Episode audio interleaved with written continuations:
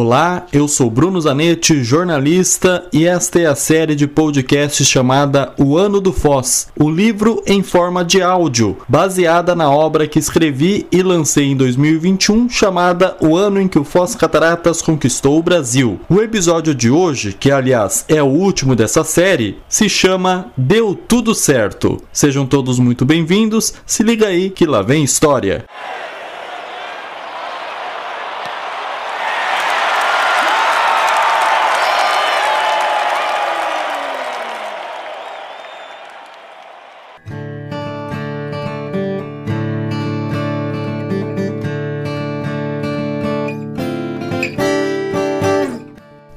projeto do time feminino do Foz Cataratas já começou grande, vencedor. Cada atleta do primeiro elenco foi escolhida criteriosamente, buscando fazer com que o clube servisse como base para a futura seleção brasileira olímpica nos Jogos do Rio de Janeiro em 2016. Base, esse talvez tenha sido o segredo do sucesso em 2011. Cinco jogadoras que estavam na final de 2010 contra o Duque de Caxias Estiveram também na decisão diante do Vitória de Pernambuco no ano seguinte. É praticamente metade do time. São elas: Paulinha, Tayla, Bia Vaz, Hilane e Daiane Moretti. Um time que adquiriu entrosamento de um ano para o outro. O desenvolvimento da categoria feminina do futebol passa por projetos iguais a esse. Ainda há pouco investimento no esporte comparado ao futebol praticado pelos homens. A decisão da Confederação Brasileira de Futebol, a CBF, de pagar o mesmo valor de gratificações, premiações e diárias para as mulheres, igual paga para o time masculino na seleção, é um avanço, sem dúvidas, mas boa parte precisa partir dos clubes e federações estaduais. Em 2011, não havia grandes clubes da Série A do Campeonato Brasileiro com departamento de futebol feminino. Isso passou a mudar quando a Comebol, na metade da década de 2010, passou a exigir que os clubes da Libertadores da América tivessem equipes femininas. O mesmo critério começou a ser adotado também pela CBF e o futebol feminino brasileiro vem evoluindo, como destaca a capitã daquele time do Foz, Marina Ágil. Eu acompanhei nos últimos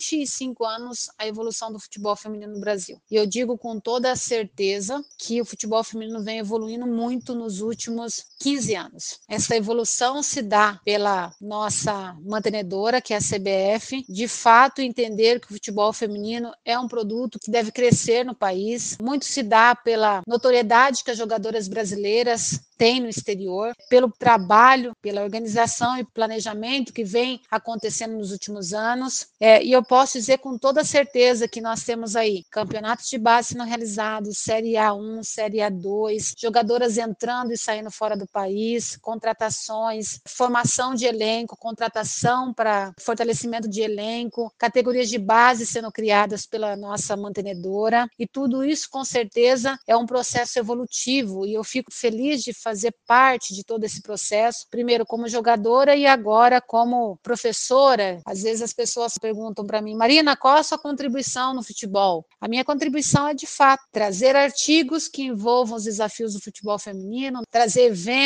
participar de eventos, falar um pouquinho da minha trajetória, falar um pouquinho de como a gente trabalha isso na formação docente, nos cursos de educação física, procurar ao máximo desenvolver diálogos de igualdade entre homens e mulheres, que isso é imprescindível na área da formação do profissional de educação física e principalmente enxergar esse momento como único, único no sentido mais próprio da palavra. Estamos vivendo aquilo que o futebol feminino merece que é o crescimento, que é a evolução, que é ver as nossas jogadoras serem reconhecidas não só dentro de campo, mas após a finalização das suas carreiras, essas atletas estão se qualificando primeiramente para dirigir as equipes. Eu acho que essa política da CBF, algumas políticas públicas, políticas de clube esportivo em prol do desenvolvimento do futebol feminino são muito positivas, são significativas e com certeza vão alavancar muito mais o futebol feminino nos anos agora, nesse século 21,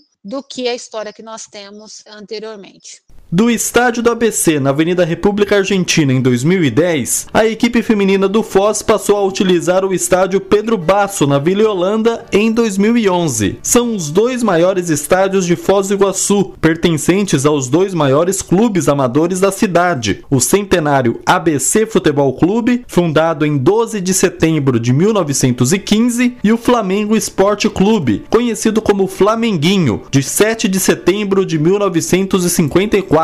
Clubes que poderiam desenvolver projetos pensando no futebol feminino, por que não? Quando o Foz atuou no Flamenguinho, nem se imaginava ainda que aquele local seria reformado e receberia a seleção da Coreia do Sul na Copa do Mundo de 2014 no Brasil. E não foi só o local das partidas que mudou de um ano para o outro acabou a parceria com o time profissional da cidade, o Foz Futebol Clube. O acordo não foi renovado no ano seguinte, houve desentendimento e troca de acusações. Histórias para um outro livro e uma outra série de podcast. A documentação do time já estava toda regularizada para inscrição em campeonatos por conta própria, sem precisar do CNPJ de outra equipe. Com isso, passou a ser de fato o Foz Cataratas Futebol Feminino foi o primeiro clube de futebol da era moderna de Foz do Iguaçu a ser campeão nacional, tanto entre homens quanto entre mulheres, e até hoje a única equipe do Paraná campeã nacional de futebol feminino. Autora do primeiro gol da história da equipe, Bia Vaz recorda o ambiente criado na cidade com aquela campanha vitoriosa. E a gente criou um ambiente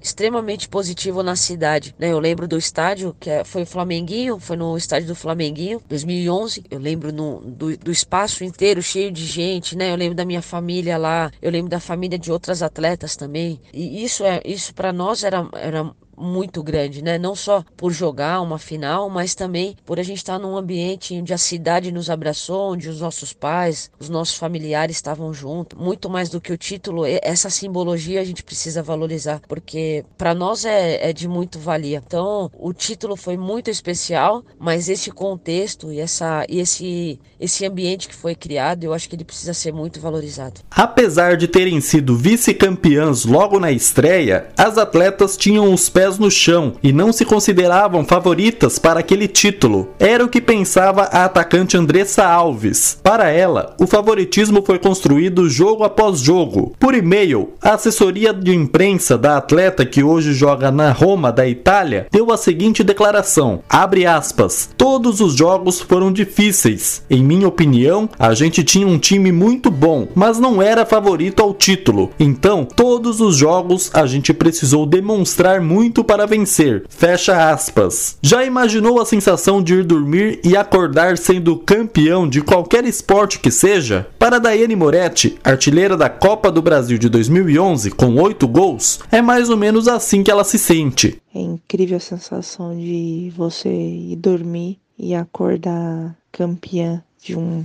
de um, de um brasileiro, de uma Copa do Brasil, de um sul-americano. É outra, é outra vibe, é outro não sei explicar, é uma sensação assim indescritível você ser, ser campeã. Né? Acho que isso, na verdade, é para qualquer modalidade. Acho que você dormir e acordar sagrada campeã é uma sensação única. E qual treinador não gostaria de treinar um time daquele, no qual qualquer atleta que entrasse no decorrer da partida não deixava a qualidade da equipe cair? Gesi Damasceno foi um privilegiado, segundo ele, por viver esse momento. Momentos inesquecíveis foram vividos em 2011. Superamos adversários de renome no cenário do futebol feminino, o Santos, ficou pela segunda vez pelo caminho. Diversas equipes que tinham-se a notoriedade e nós fomos conquistando essa notoriedade passo a passo, com muita tranquilidade, com muita sabiência de toda uma equipe envolvida num trabalho que tinha por objetivo isso, a conquista de um título para no, no ano seguinte poder representar o Brasil numa competição de maior nível ainda. Isso foi conseguido com muito trabalho, muito esforço, muita dedicação de todas as pessoas envolvidas no projeto. Atletas fantásticos que vieram e contribuíram muito para isso. E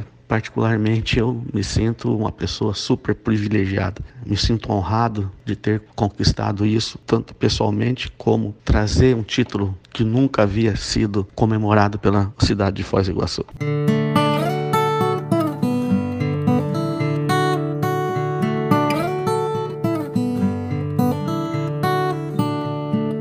De fato, foi um momento mágico para o esporte guaçuense, algo que nunca voltou a ocorrer. Infelizmente, o time feminino do Foz não conseguiu repetir a mesma força dos primeiros anos a partir de 2013. Isso no cenário nacional, porque no estadual, o Foz Cataratas ganhou e conquistou todas as edições do Campeonato Paranaense que disputou, somando oito títulos no total. Alexandre Fogagnoli não estava mais na equipe desde 2012.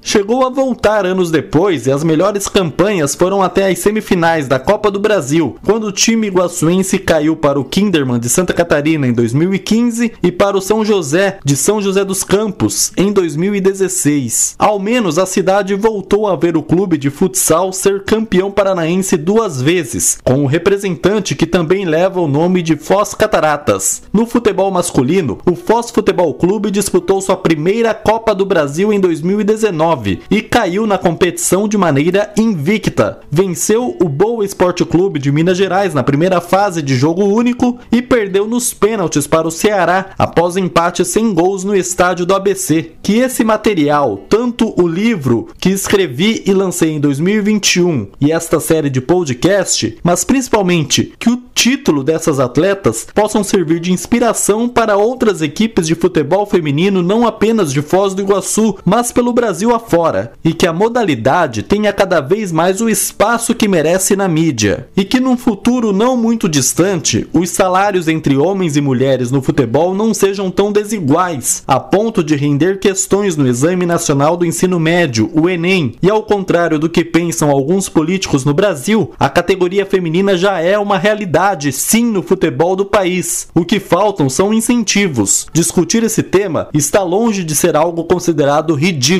No final da Copa do Mundo de 2019 da categoria, a maior audiência mundial foi no Brasil, à frente até dos países finalistas como Estados Unidos, onde o futebol feminino é forte, e da Holanda, o futebol feminino vem evoluindo aos poucos, a passos lentos, mas de fato existe uma evolução e evolução essa que não tem mais retorno, graças a Deus. O Brasil, que possui a jogadora Marta, eleita seis vezes a melhor do mundo pela FIFA, sendo a maior artilheira de todas as Copas do Mundo entre homens e mulheres, e a seleção brasileira, sete vezes campeã da Copa América, é um país que poderia estar muito melhor no futebol feminino, não fosse o atraso histórico da modalidade Afinal de contas, por mais de 40 anos as mulheres foram proibidas de praticar o esporte, voltando a ser permitido apenas em 1983. Espero que essa situação melhore com o tempo, e para isso devemos apoiar cada vez mais o esporte também praticado por elas. Assim como a torcida apoiou e continuará apoiando o Foz Cataratas Futebol Feminino, pois conforme diz a letra do hino do clube, o time é orgulho desse povo valoroso e torcedor torcedores e suas bandeiras. Orgulho desse povo valoroso e torcedores e suas bandeiras. Aquela equipe de 2011 do Foz Cataratas era assim, vivia fazendo a alegria das arquibancadas com jogadas imortais de craques. Fazendo a alegria das arquibancadas Jogadas essas jamais esquecidas por aqueles que acompanharam a campanha irretocável, campanha de campeã, campeã da Copa do Brasil.